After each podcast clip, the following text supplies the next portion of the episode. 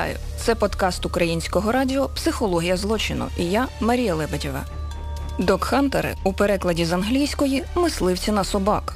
Так називають осіб, які з власної ініціативи займаються жорстоким винищенням бродячих псів у містах, мовляв, для обезпечення людей від агресивно налаштованих собак. І це в той час, коли людству доступні значно гуманніші методи контролю популяції цих тварин.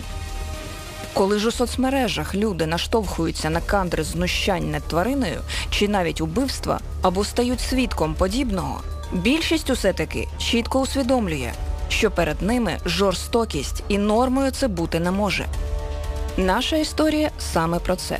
Дві справи, дві історії, з яких ми дізнаємося про те, як викрили злочинців, чому вони це роблять, та як пов'язано вбивство тварин із не менш страшними злочинами щодо людей.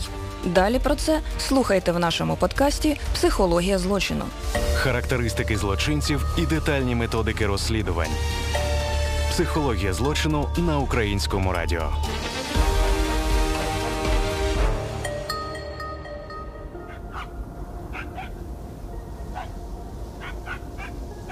Грудневий пізній вечір. У парку біля метро університету таку годину і пору року безлюдно. Зрідка можна зустріти поодинокі фігури, які час від часу зупиняються, поки їхні домашні улюбленці зроблять усі свої справи і йдуть з ними додому. Того вечора Ігор Бурдим теж зайшов у парк вигуляти свого пса. Я прогулювався зі своєю собакою і зайшов в ботанічний сад зі сторони е, метро університету та побачив двох дівчат та поліцейського. Дівчата плакали. Я звик е, вигулювати свою собаку без поводка. У мене маленький Джек Рассел Тер'єр, вона добра по характеру та вигулюю її без е, поводка. Е, Побачив е, заплаканих дівчат поліцейського, і відразу мені дівчата сказали, що візьми собаку на руки, тому що тут травлять собак. Дуже здивувався, тому що я ні разу не чув, що таке можливо. Тобто для мене це було дивно. Е, Я взяв свою собаку на руки і пішов далі. Здивовано, переварюючи в голові, що таке можливо, пройшовши там 150-200 метрів, я побачив цікаву картину, дивну картину, тому що це вже була темна пора року, темний час, на вулиці було темно. Я побачив, як людина, присівши за деревом, підзиває до себе собак і е, розкидає їм корм. Поведінка чоловіка здалася Ігорю дивною, адже той ховався, і це було підозріло. Ігор вирішив з'ясувати, що робить ця особа у парку так пізно.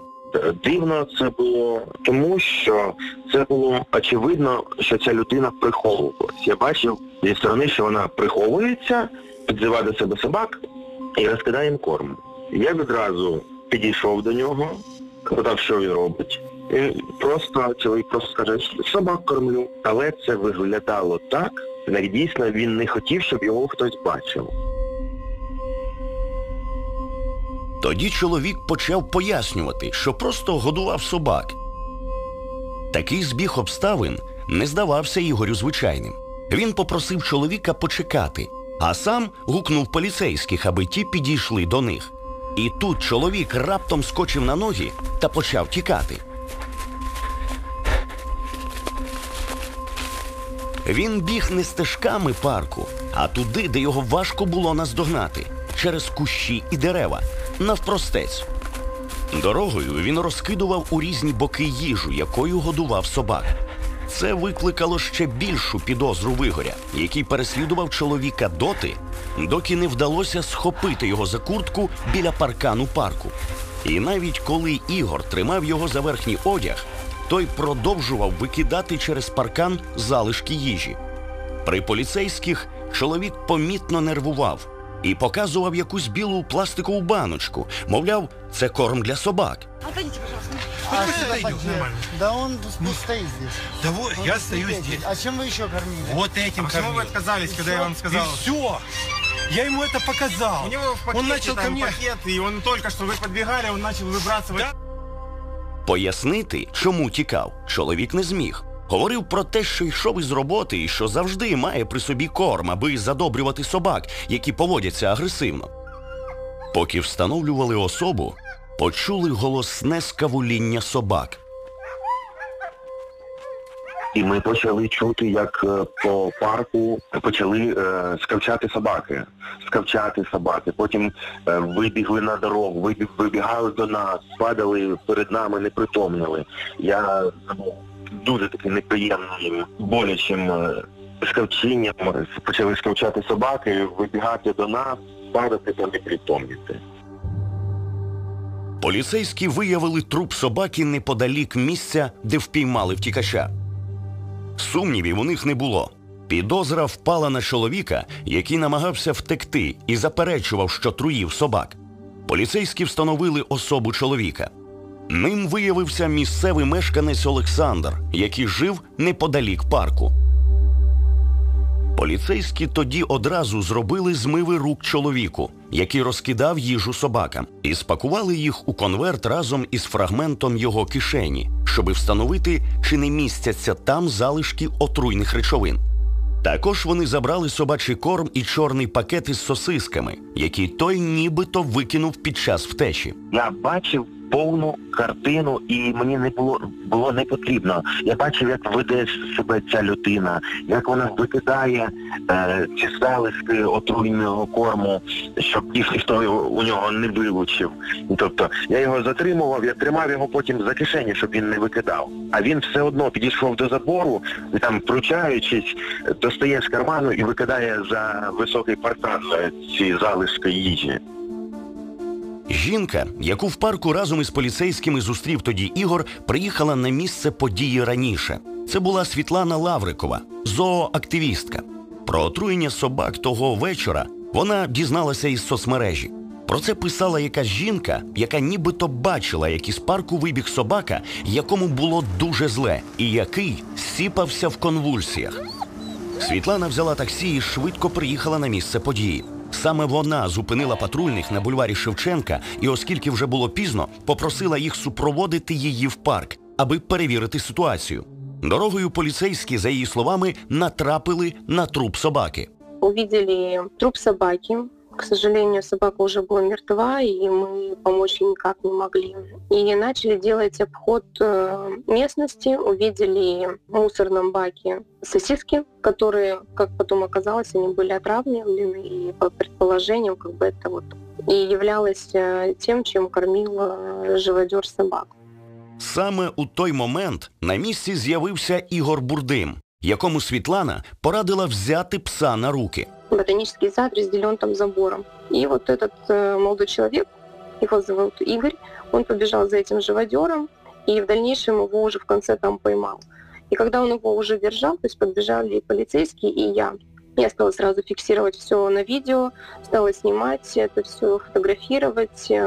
Полиция начала расспрашивать, что вы здесь делаете в такое позднее время, почему вы прятались в кустах, что вы выкидывали. Потому что ну, Игорь начал рассказывать о том, что там давайте вернемся, там пакет, посмотреть, что в пакете, потому что все разлеталось, пока я его догонял. Полиция спрашивала, что вы выбрасывали, почему вы нервничаете, почему вы так себя ведете. Чоловік середнього віку з одного боку виказував подив, а з іншого нервово плутався в поясненнях. З усього було видно, що він не очікував такого повороту подій, розповідає Світлана Лаврикова.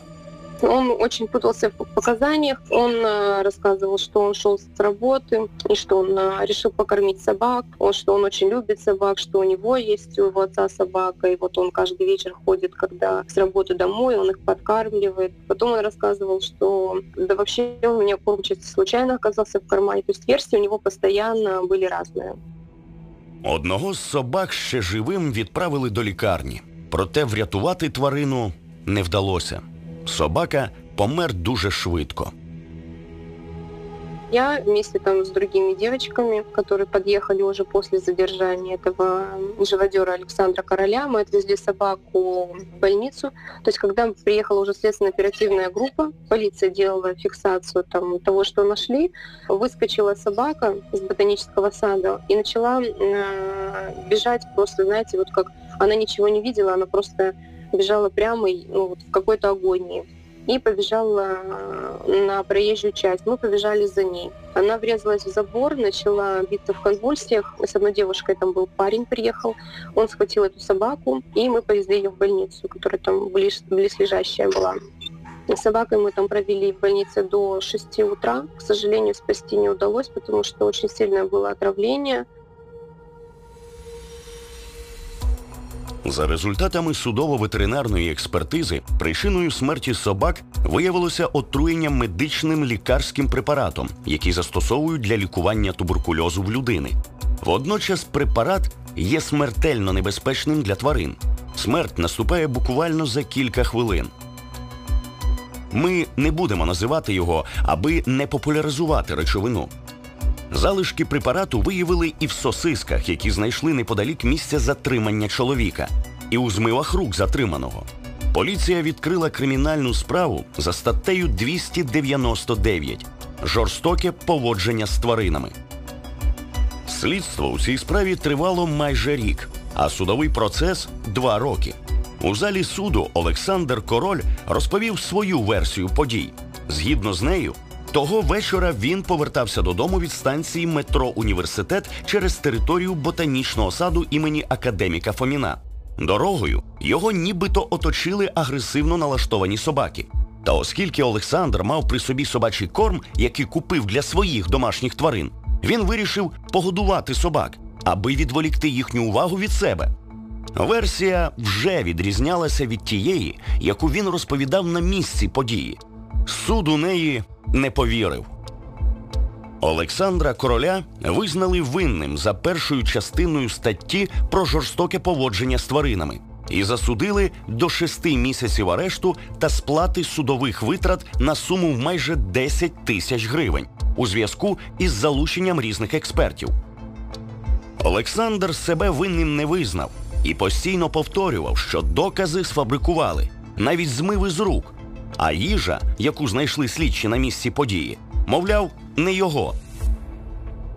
Адвокатка обвинуваченого Алла Авраменко не бажає коментувати цю справу і, за її словами, вже не працює адвокатом. Проте і досі не вважає свого клієнта винним у цьому злочині. У нашій недовгій розмові вона порадила звернути увагу на те, яким чином у справі оформлені докази та тіла померлих собак. Мовляв, нічим не доведено, що ці тіла знайшли саме в парку саме того дня. Світлана Лаврикова стверджує, що кілька трупів знайшли на місці волонтери, а вилучила їх поліція.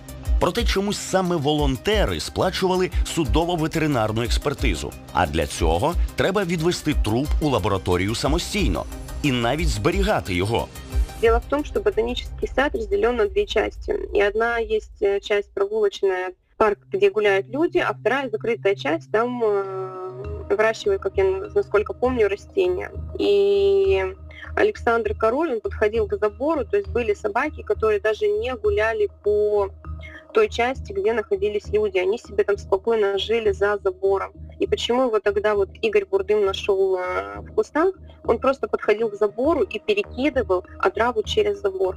Потому что, когда мы отвезли собаку в больницу, мы приняли решение вернуться для того, чтобы обойти ботанический сад и посмотреть, может, мы там найдем еще кого-то. Полезли через забор, и, к сожалению, там уже через забор, там за забором, вернее, нашли еще несколько трупов. Чому поліція тоді не направила трупи на експертизу, незрозуміло. У рішенні суду, яке можна знайти в державному реєстрі судових рішень, згадується всього три трупи собак. Суд тоді звернув увагу на порушення, допущені під час досудового розслідування, а саме на відсутність у протоколах адреси виявлення та вилучення трупів тварин, а також дані посадових осіб, які здійснювали це вилучення. Утім, суддя вирішив, що це не впливає на рішення, адже змиви рук і продукти з місця події визнали належними доказами.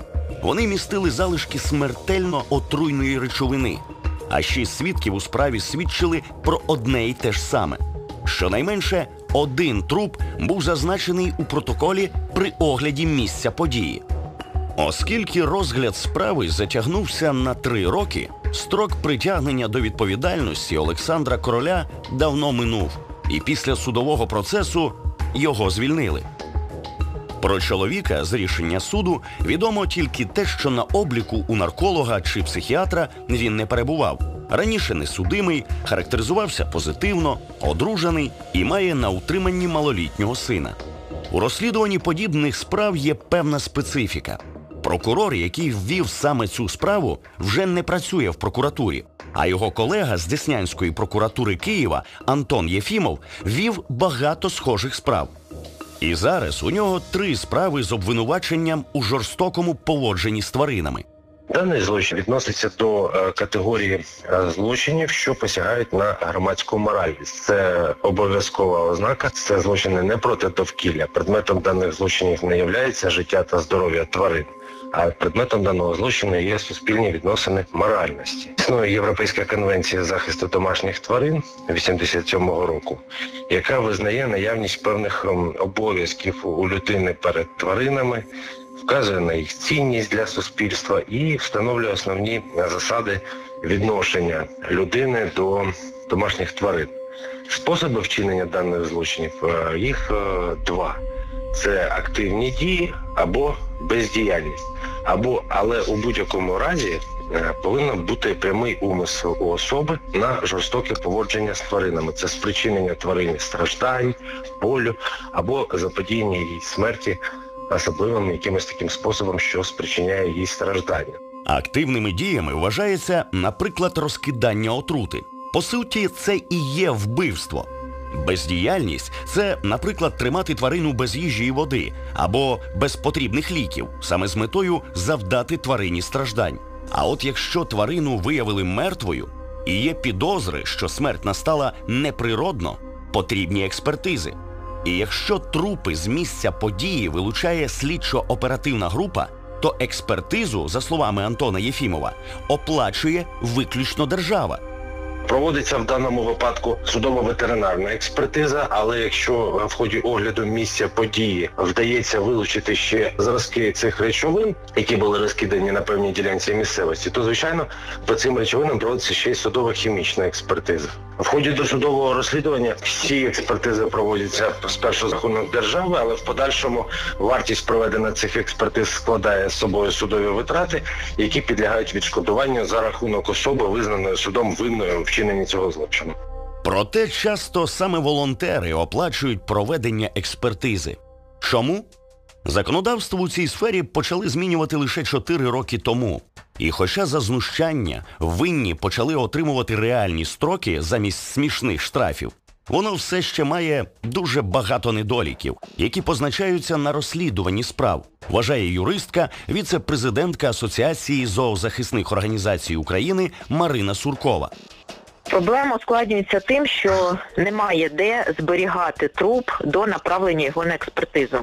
Тобто е, направити на експертизу можна лише в рамках кримінального провадження. Кримінальне провадження відкривається протягом 24 годин. Ну його можливо власне зразу відкрити, але ж необхідно, щоб е, саме слідчий е, в кримінальному провадженні виніс постанову про направлення трупу на експертизу. Не той слідчий, який приїхав на місце да, і опечатав цей труп, а саме слідчий по справі, а це буде інший слідчий. Тобто там така о, ускладнена трішки процедура. І оцей проміжок часу необхідно десь труп зберігати, труп тварини.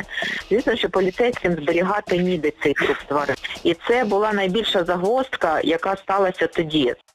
Поняття судово-ветеринарна експертиза нове в судовій практиці. Воно з'явилося лише три роки тому. До запровадження такої експертизи доклав руку провідний науковий співробітник лабораторії кримінальних досліджень Харківського науково-дослідного інституту судових експертиз імені Бокаріуса Іван Яценко. І офіційно на державному рівні такі експертизи до 2018 року, хоч і виконувалися, але ну не було такого нормативного підґрунтя. І тут адвокат в суді міг в будь-який момент сказати про те, що не існує такої експертизи. І в моїй практиці таке було. Коли говорили, що не існує такої експертизи, експерт, який дав висновок, він не мав права давати, тому що такої експертизи юридично, офіційно в Україні не зареєстровано, немає в реєстрі. Питань таких виникало дуже багато. І щодо харчових продуктів тваринного походження, і щодо жорстокого поводження з тваринами, і щодо браконьєрства, і щодо купівлі, продажі тварин, е, де були порушені нормативні вимоги до тварини, тварини або хворіли, або помирали, і необхідно було вирішити господарський такий е, спір між е, господарюючими суб'єктами. І тому назріла така ситуація, коли необхідно було офіційно на, на рівні держави через Міністерство юстиції України відкрити судово ветеринарну експертизу. Мабуть, усі бачили у фільмах про розслідування вбивств людей сцену, де місце злочину огороджують жовтою стрічкою, і на місці довго працюють поліцейські, а потім тіло з місця події відвозять у морг. Проблема у тому, що моргу для тварин не існує взагалі. І в робочих інструкціях поліції немає обов'язку тримати десь тіло до того, як відкриють кримінальну справу, і його перевезуть на експертизу. Хіба що у власному кабінеті, продовжує Іван Яценко. Залучається фахівець для цього, для того, щоб описати цей труп на місці події. Потім цей труп е, пакується і відправляється. Куди відправляється? Якщо труп людини, то це морг, це державне підприємство, де є всі необхідні умови для того, щоб цей труп зберігався. І температурні, і вологісні режими, відповідне обладнання, відповідне, де проводиться дослідження вже трупа, кабінети, секційні зали таке інше. Що стосується тварини, отут якраз і проблема. Цю тварину діт ніде. Ніде нема в нас ветеринарних моргів таких, да, де працювали б люди, де знали б, як поводитися з цим трупом, де були б відповідні камери, де їх зберігати і таке інше. Тому у різних місцях відбувається це по-різному. Наприклад, от у Харкові в нас, де я живу і працюю, в нас є тут е, центр поводження з тваринами. І там у них є величезна камера холодильна, і там зберігаються ці об'єкти дослідження до дослідження судово-ветеринарними експертами. В інших містах, там, де немає таких, скажімо, центрів, там от у всі ці проблеми виникають і задають питання одні й ті ж, а де я буду його зберігати? Значить, і зберігають там, де можуть. Або, я знаю, от маленький, маленький городок там у Полтавській області, вони слідчий відділ купили собі спеціальну таку морозильну камеру, як для Морозова, такий холодильник, е, ну не такий, як звичайний, да, в квартирі, а такий, як то Морозово продають, видовжений такий. Е, Там теж зберігали собаку. Був такий випадок, їм треба було перетримувати собаку. Вони в себе там зберігали. Але проблема навіть не в тому, що зберігати. Зберігати до дослідження її можна і недовго, да? Потримали там деякий час і зразу провели дослідження, а далі що робити? Собака є речовим доказом за справою. Собака, кіт, люба тварина є речовим доказом. І вирішує питання щодо речового доказу, його долі, е, лише суд. У вироку суд, суду суддя записує, як поступити з речовим доказом. Наприклад, утилізувати, знищити, чи передати на зберігання, чи передати, скажімо, на, в навчальний заклад для навчальних цілей і таке інше. І ось тут у мене бувають такі випадки, коли е, людина говорить, я там домовилася з організацією на перетримання трупа в холодильнику, але в мене там тільки до 2 вересня одразу у нас такий е, випадок, і мені треба його швидко забрати. І швидко треба десь провести дослідження. А за зберігання трупа треба ще ж і платити до цього. Тому е, виникають ось такі питання щодо того, а де зберігати, а хто буде оплачувати, адже всі ці речі платні. І отут якраз питання. Вони нормативно не врегульовані. Тут виходить, або слідчий повинен на власний розсуд шукати, домовлятися е, своїми власними силами, або е, залучаються особи, які зацікавлені в тому, щоб е, проводити такі дослідження, і вони особисто самі навіть в рамках кримінального провадження, тоді, коли особа в рамках кримінального провадження самостійно не повинна оплачувати експертизу. Це повинно виконуватися за рахунок або держави, або державного органу, наприклад. Зараз у правоохоронців не передбачено навіть спеціального автомобіля, який перевозить трупи. Адже трупи людей перевозять не в легкових поліцейських автомобілях на задньому сидінні чи то в багажнику. Тому зовсім не виключено, що під час розслідування слідчі можуть попросити провести аналіз і зберігати мертву тварину самостійно. Продовжує юристка, віце-президентка Асоціації зоозахисних організацій України Марина Суркова. У мене є вже кілька випадків, от уже в цьому році, що поліція прохала активістів самостійно оплатити експертизу. Експертиза повинна проводитися за державні кошти. Розкриття злочинів покладено на слідчі органи і органи дізнання. Звісно, що на державу. Держава повинна це фінансувати. Але у нас от, от так от, розумієте? От поліція забезпечила там зберігання трупу собаки, вони готові відправити її на судово-ветеринарну експертизу на Харків, але просять, щоб ми, по-перше, її відвезли, знайшли самі автотранспорт, і по-друге, оплатили експертизу. Кажу, ну а як так? Ну так, от просять, щоб ми це зробили. Кажу, ну вони мають право попрохати, а ви маєте право відмовитися і сказати, що це їх обов'язок, і в них повинна боліти за те, як вони забезпечать і доставку трупу на експертизу, і власне оплату також буде забезпечувати держава. Виникає запитання, як потім довести правоохоронним органам, що труп, який волонтери забрали на експертизу, і є саме тим трупом з місця події. За словами Марини Суркової, така практика теж існує. Для цього використовують фото-відеофіксацію на місці події і роблять дуже детальний опис трупа. Від діяльності слідчих на місці події залежить те, чи визнає суд їхні докази належними, і наскільки міцною буде доказова база. В описаній справі суд визнав лише частину доказів належними. Проте їх вистачило, щоб визнати чоловіка винним в отруєнні, а отже, у вбивстві тварин.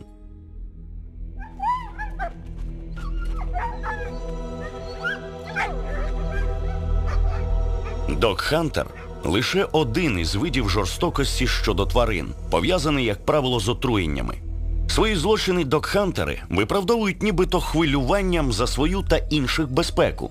Але є випадки, коли люди роблять це просто заради отримання задоволення, без якоїсь мети, і навіть не виправдовують себе.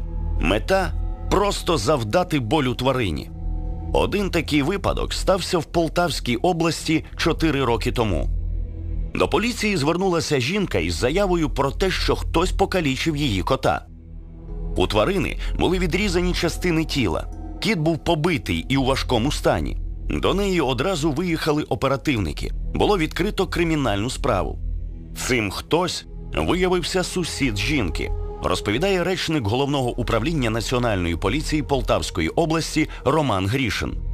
Особу було встановлено, яка причетна до, до каліцтва тварини. 27-річний місцевий мешканець, який проживав поряд з цією нашою заявницею, тобто являвся її сусідом. Взагалі цей чоловік, скажімо так, е, як, як його характеризують його односельці, він вів аморальний спосіб життя, а також він нещодавно е, до вчинення злочину звільнився з місць позбавлення волі. Приблизно півроку тому. Е, Він перебував у в'язниці за наркозлочини. На хлопця вказали його односельці, але головним свідком у справі став його родич. Той був з ним у квартирі і все бачив на власні очі. Продовжує Роман Грішин. Цей родич е, відносно цього родича постійно вчинявся психологічний тиск, тому він не мог не, зміг вчасно е, повідомити і поліцію, тому що він погрозами сказав, що ну таке е, чекає на тебе. До поліції неодноразово надходили заяви від родичів цього громадянина про те, що він вчиняє домашнє насильство. І ця подія в селі мала дуже великий результат. І односельці були обурені такою поведінкою цього чоловіка і ну я так також зі слів е, односельців, якщо б е, поліція довела це ну до суда його, скажімо так, до в'язниці, то вони вже е, хотіли всім селом іти до, до прокуратури і ну там відстоювати свої права, відстоювати те, щоб він поніс покарання. Під час допитів підозрюваний поводився спокійно. Коли хлопця запитали, чому він так вчинив із твариною, він сказав лише, що не любив котів. Відомо, що раніше у нього були дві собаки бійцівської породи. Свою вину хлопець повністю визнав. Суд виніс рішення за найважчою частиною статті про знущання над тваринами третьою, і засудив молодика до шести років позбавлення волі. Але він не погодився і подав апеляцію. Та суд, вочевидь, розцінив таке звернення як безпідставне і лише збільшив термін ув'язнення до восьми років. Доведення злочину в цій ситуації відбулося насамперед завдяки головному свідку родичу. Дві ці справи про отруєння собак та про знущання над котом здавалося б дуже різні, але обидві про насильство над живими істотами, про один і той самий вид злочину, описаний в одній і тій самій статті Кримінального кодексу. Розбираючись у тому, чому люди займаються цим, варто зрозуміти їхні мотиви. І тут доведеться заглибитися, розповідає Оксана Степанюк, медична психологиня, дитяча психотерапевтка, залучена експертка щодо впровадження програм для осіб, які вчиняють домашнє насильство. Казала би так для початку, що треба розмежувати, напевно, два поняття. Є поняття зоосадизм, це вид садизму, тобто вид жорстокої поведінки, коли людина отримує задоволення, в тому числі і сексуальне від знущання над тваринами. По-перше, догхантерство це формат зооагресії. Це теж воно все відноситься до цього поняття. А друге, воно характеризується рецидивністю. Тобто якраз воно може зберігатися, бути стійким в часі і е, можуть ставатися рецидиви. Тобто це починає зароджуватися в дитинстві, але якщо з цим нічого не е, робити, то воно збережеться і в дорослому віці, якщо е, як спосіб поведінки, спосіб реагування.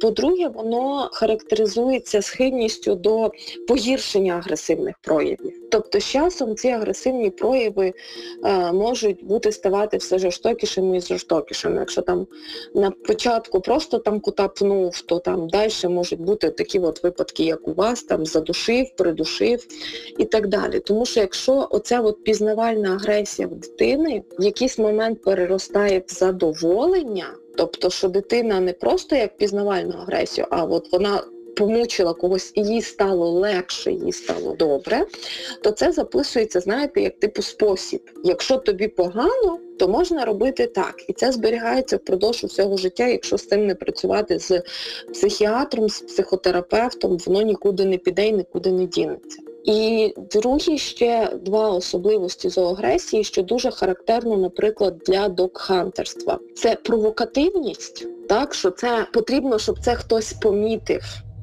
Описані психологом речі розвиваються в ранньому дитинстві до 4 років, коли дитина починає досліджувати навколишній світ за допомогою так званої пізнавальної агресії.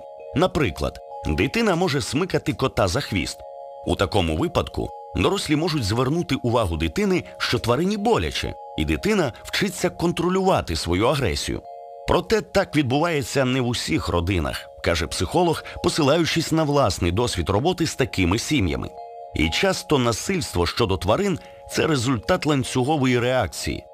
Є відома картинка, де намальовано, як тато накричав на маму, мама на дитину, а дитина на кота. Тварини ті, хто в більшості випадків не можуть дати здачі. Саме тому вони і стають об'єктом насильства, розповідає Оксана Степанюк. Є поняття сценарій, є поняття антисценарій. Тобто дитина може повністю скопіювати той е, фактор поведінки, ну той вид поведінки, який демонструють батьки, а може повністю його заперечити і поводитися вкрай протилежно. А просто що по дослідженням кореляція достатньо висока, що 80-83% там, де є жорстоке поводження з тваринами, як правило, в кінці кінців з'ясовується жорстоке поводження з дітьми. Не виключено, що відбудеться і зовсім навпаки. У тварині дитина знайде друга по нещастю, споріднену душу і взагалі полюбить тварин більше, ніж людей. Але буває так, що реакція агресії переростає в задоволення. Інколи ця реакція стає звичною поведінкою, шляхом отримання задоволення. І насправді люди роблять це або через унормоване насильство в сім'ї, тобто травму, і для них є це нормою, або ж заради досягнення задоволення. Продовжує Оксана Степанюк. Такий формат може бути, так, що там якась помста, там зробити комусь погано, щоб хтось комусь було гірше, ніж мені, може бути. І може бути теж такий момент, як потреба у владі, потреба комусь щось доказати. Дуже часто це може бути в форматі підлітків, так, не дитячі вже зоогресія, а підліткова зоогресія, коли дитина там потрапляє в якусь групу, і щоб там доказати, що вона може бути учасником цієї групи, вона чинить такі речі, так, тому що в цій групі так прийнято. За словами психолога, Певну роль у поведінці таких людей відіграє і генетика, і відмінності у будові головного мозку.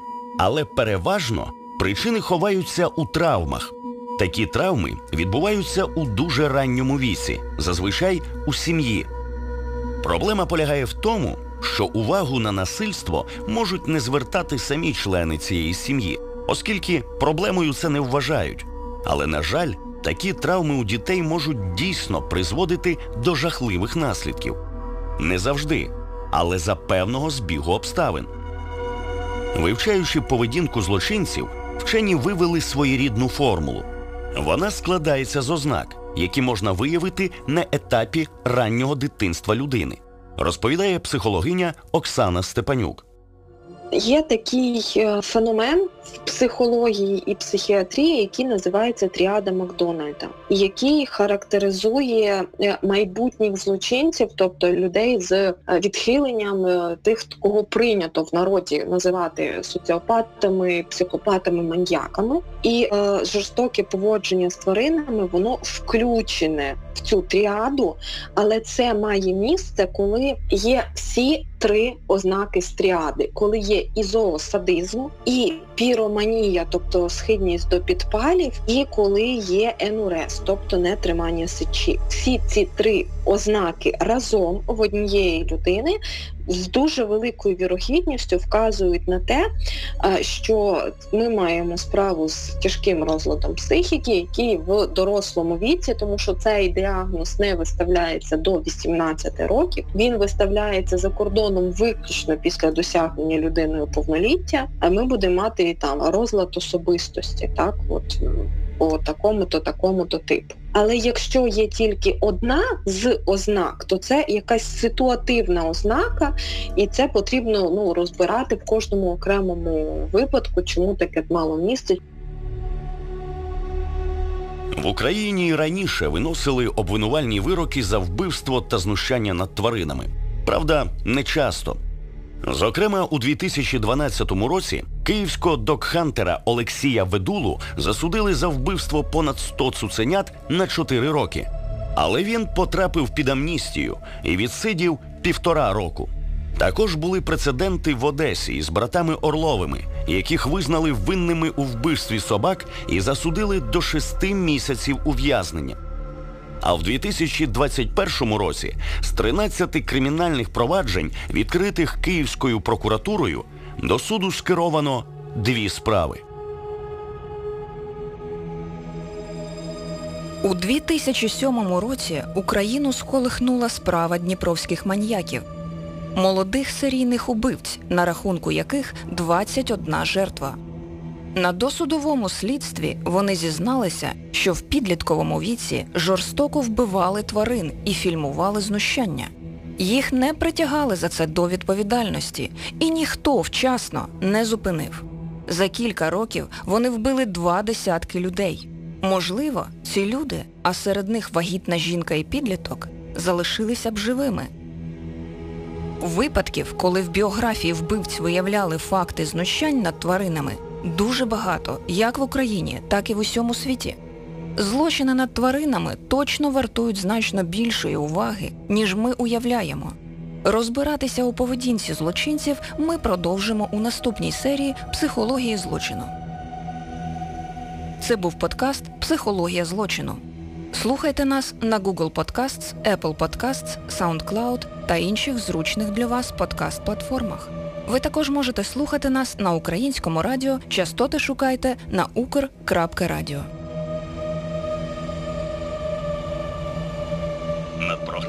працювали. Авторка, сценаристка Марія Лебедєва, ведучий Ігор Козак, саунд-дизайнер Олексій Нєжиков, звукорежисери Оксана Шевчук та Оксана Петрова.